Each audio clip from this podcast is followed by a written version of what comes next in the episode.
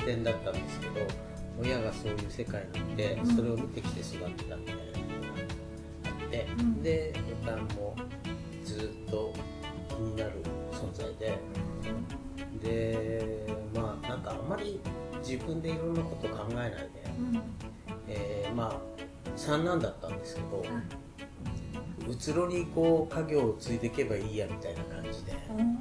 でそうすると、えー、大体ボタン屋さんに就職してうん。うんで修行みたいな形になってはい。でそういうところから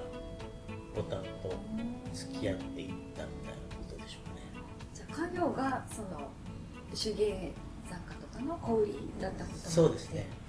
で親がやっていて兄が2人いてっていう環境で育ってました。じゃあその頃なんか他になりたいものとかなんかもう何もなくなんとなく家業継ぐんだろうなみたいな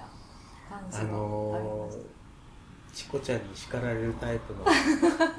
人間で、はい。何にも考えないでぼーっと生きてましたね、うん。はい。そうなんですね。じゃあまあいずれこういう感じの家業と同じような仕事をしていくんだろうなみたいな感じでぼんやりと。そうです。それとねね。親にそういうふうにししつけられた育てられたそそういうのはね後から感じました、そうなんですか、うん。なんかすげえとは言わないけど、えそういう方向に導かれて導かれて。はい。レールを敷かれていたみたいな、ええ。あの親はそういうこと考えてないとは思うんですけど、はい。えーそんなことを後から思いましたね、無意識にはい。ああれってそういうことだったのかな、はい。みたいな。はい。うん。そうなんですね。あの送っていただいたあの経歴にはい、あの学生の頃留学とかを経験されてはい、そうですね。それもぼーっと生きてるうちなんですけど そうなんですね。親がねあのロータリークラブっていう奉仕団体にいて、でその頃学生交換プログラムっていうのがあったんですよ、で、えー結構その委員そのプログラムの委員と父親が仲が良くて、である日家帰ってきたら「お前オーストラリア留学するか?」って言われてで「はいはい」って二つ返事で。うん。で私三男だったので、はい。結構甘ったれで、はい。親からすると絶対に「はい」って言わないっていうふうに思ってたみたいだっていうのをうん。後から家族と話しては言われたんですけど、え。でもそれがきっかけでオーストラリアのビクトリア州うん。に、えー高校なんですけど1年行ってました、英語も何にも知らない状態で 行ってました、え。ーでも1年経つとね、はい。なんとかなっちゃう、あそうなうんんですね、23ヶ月でなんとかなっちゃうから。そうなんですねでも授業を理解するまでは結構時間かかって、でそのうちあのレポート出せみたいなことになると結構大変でしたね、でもあんまりそっちの方向に行かないで、うん。授業を聞いてなくて自分の日記書いてるみたいなそういう生活が長かったかな、で知らない先生だと「お前何やってんだ」ってうん。内職してんじゃないよって怒られるんですけど周りの生徒がうん「こいつ留学生だからいいんだよ」って言ってくれてそんなんでまあでもやっぱり同年代の人たちと同じようにこう接してるからうん面白かったですねその1年間は。でも自分で留学行きたいですって言ったわけでもなくなんとなくその行ってみるかって言われてそのまま 行ってでしたけどどうでしたか？その経験ってどんなものでしたか？まあ考え方としては軟弱なんですけど、うんでも後から考えると2つ3ついいことがあって、はい。まず、えーっと外国人に育てられたっていうのが、うん。日本の親と違う育て方するので、うん。当然こう食事の後お皿洗いとかって日本でやってなかったことしてたし、えーっと接し方が親子の接し方みたいなのとか、普通の子供として自分の子供として扱ってくれてたので楽しかった。へあとは日本と生活のレベルが違って、うん。っていうかもともとロータリアンロータリークラブの会員のところを転々とするんですけどほぼお金持ちなんですよ、と夏の間は1ヶ月別荘行きっぱなしみたいなところで、そうするとその湖があって、うん。あのボート持ってて、うん。うんえーヨットもあって好きに使って行って、えー。で水上スキーやってたり、馬乗ってたり、あのバイク乗ってたりそういうことは自由にやってたんでそういう経験ですね。あともう一つはあの言葉のこともそうなんですけど帰ってきてから、えー交換学生のプログラムなので当然後の奉仕としてそのそれから行くこれから行く学生たちと接したり今日本に来てる学生たち世話したりしてたんです。それはまた楽しくてでその時にできた友達っていうのは、まあ、同期に行ったような友うんうん達はもう今でも一番の友達。あそうなんですね。でそいつらのレベルがすごく高くて、えー一流の大学出て一流の学校行って、で一流の会社とか、国とかに就職する、でそういう人が友達だとあの自分でも生く生きるの楽だし引っ張り上げてくれる、はい。そういうのありますね。後から感感じたことです。ああその時はなんかこう楽しかったなみたいなそうですね。感じだったはい。もう学生時代そういうふうにほとんど遊んでたみたいな感じでしたからその1年間は普通の日本人から考えたら1年学業遅れる、うん。でそれで2年高校生高校2年生って2回やってるんですよね。あそうなんでですその意味で1年遅れてるんですけどあまり後からそのことはうん。気にならなかった。うん。遅れるっていうことがデメリットじゃなかったってことそうですね。はい。その後も英語の研修だったりとか結構海外に行ったりする機会が、あのね一つ大きなことがあって、はい。鉛ええですね。オーストラリアってご存知だと思うんですけど、うん。A を I って発音するんですよ、だから病院今日病院行ってきたっていうのを、I went to the hosp- hospital today って言うじゃないですか、I went to the hospital today っていうんですああああああ。死にに行ったんだって。でそれってね普通に英語を喋ってる連中からすると、うん。なんだこの田舎者っていうことになるんで、もうすぐそれを強制しなくちゃって、で大学入って1年の夏休みイギリスにその夏休み中、うんだから一月半ぐらい行ってました。そしたらね大間違いだったんですよ、はい。それがロンドンの下町の言葉って鉛があるんですよ。でそれオーストラリアの名前とそっくりなの。ええそうなんですか。でそれコークニーって言うんですけど、はいマイ・フェア・レディっていう映画があって、で、えーそこで出てくる言葉が Rain in Spain stays mainly in the plain っていうそれがもうその映画のテーマになってるんです、マイ・フェア・レディのねそれが Rain in Spain stays mainly in the plain っていう、もう全部愛になる、えそのね下町言葉がオーストラリアって罪人を最初流してたから、うんうんそのまま英語がそういう下町っぽい言葉になったんですね。なのでオーストラリアの中で一つだけその鉛がないアデレードっていう都市があるんですけど、そこには罪人を送送り込んでない。ーうん。だからすごいイギリスの綺麗な英語なんですよ。じゃあ直しも行ったはずのイギリスでもやっぱりなんか鉛があって あれ？っていうはい感じですよはいはいねでへー。スコットランドの方まで遊びに行ったんですけどはいスコットランドの言葉ってまた違って。うん。でネスコって恐竜のネネスコってあるんです。あのえあの辺湖いっぱいあって、はい。でスコッチウイスキーが水で美味しいわけですよね、でそのえーっとネスコってロホロホネスネスって、それがそのロホっていう「ホ」っていうところが日本人発音できないような「ホ」「ホ」って今でもダメですね。だから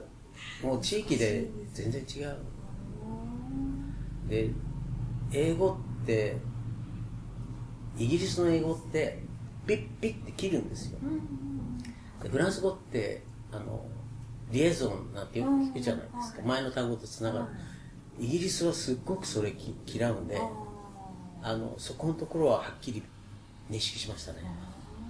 でもなんかそうやって直そうって思ってまで行ったっていうことなんか英語必要だなとか英語これから使ってきたいなんかそんな思いもあったりしたってことですか？あの1年行ってりゃ普通に喋れるようになるんだけど、えー、でもなんかやっぱりもっともっと、うん、えっ、ー、と相手と話すシチュエーションによって必要なレベルって変わってくると思うんですけど、うん、友達同士で喋るんだったら必要なものは全部あるぐらいなレベルにはなったとしても、国際的なレベルで国同士が戦争しないために交渉しようって言った時に、使える英語ってレベルずっと高くなると思うんですよ、その間にもいっぱいレベルがあると思うんですけど、なるべく上のレベルにしたいなとは感じました、それは何かそうなりたいと思ったきっかけがありますあのね何かになりたいっていうよりも、何かになる時に必要なツールだと思っていました、あの言葉っていうのは、だからそその時の感じでは、その後にあのアメリカも行って、ええ勉強してるんですけど、はい、えー、とまたアメリカはちょっとイギリスからすると汚い英語で、そういう意味ではイギリスの英語になれるっていうのは意味があるなと思いますね。だから今でいうクイーンズ・イングリッシュですよね、はい、じゃあそういうツールとして何かそういう自分がやりたい時に英語が使えたらいいな。ツールとして身につけておきたいなみたいな思いが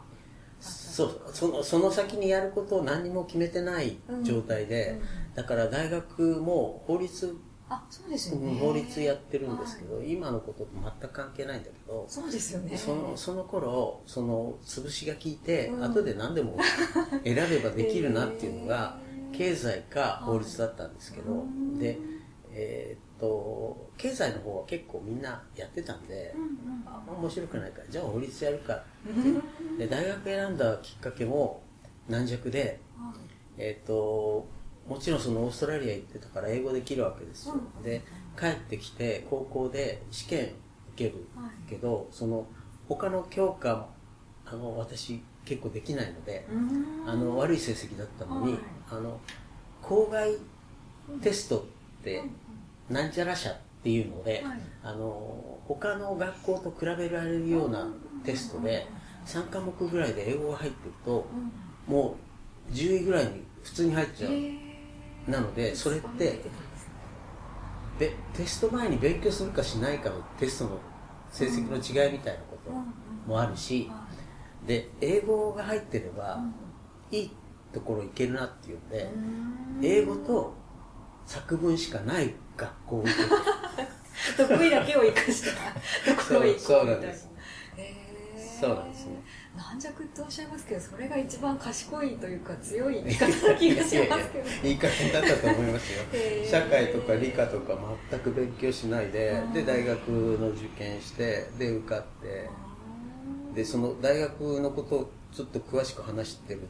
のは意味があって、はい、今の妻と出会ったんですよ、うんはい、それがアメリカに語学研修に行ってる時だった。そうなんですね。だから同じようにアメリカに？行ってた時そう同じ大学で、えー、あのそれを取ると単位くれるみたいな、うん、そんな授業の一環だったんでそれで向こうで知り合ったです、そうなんですね。じゃあその英語っていうものをなんとなくこう行くかって言われてオーストラリアに行ったのがきっかけから始まってそうやってなんか自分でもツールとして英語を身につけていこうってだんだん思い始めてで大学でもアメリカに行ってでそこで奥様と出会うみたいな。なんかポンって言われたことを「うんやってみる」っていうのがなんかどっかにつながってるっていうのが面白いなっていうか。ああそうやってまとめて捉えていただくと、うん、確かに流れがありますね。そうですね、うん、そういうことってあの人生の中の月なのかもしれないですね、確かにそうでした。ねなんかご縁みたいなのがあったんですかね、はい、あったかもしれないですね。でもそのままそその潰しが効くかなって法律のこととかそういうのは職業にはしていこうとは思わなかったんですか？あの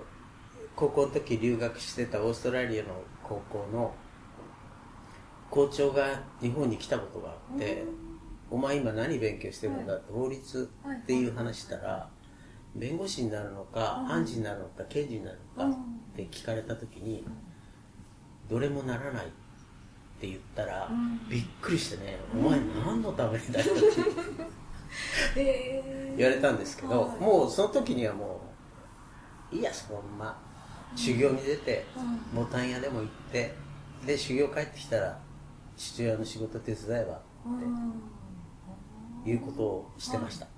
そう思ってたんですね、えー、なんとなく法律は、まあ、勉強したけどまあいいかなみたいな何になりたい後でね理由付けすると商法とか破産法とかって法律結構関係あるんで、だから、まあ、商売に全然活かせないっていうことではない。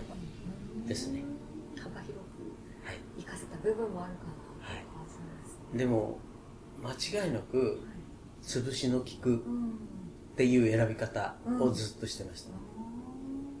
じゃあそんなにこう目指すものはこれみたいなのがあってきたわけではないっていうことないですね。な何か目標にしてこうなろうっていうのは、その時代その学生時代から、えーとえー、会社に入って、で自分の職業に戻ってっていう時まではあまり考えはなかったです、じゃあその修行にでも行くかっていうことでこのアイリスに入社しそうですね。このアイリスっていうボタンのメーカーがあって、でそこと小さいながらあの父親の会社がやり取りがあって、でその流れで、えーと、とコネで入ったみたいなことですね、はい。どうでしたか？入ってみて。あのどこの会社でも営業って何売るのが違うっていうだけで営業としてやることは結構変わらないと思うんですよね。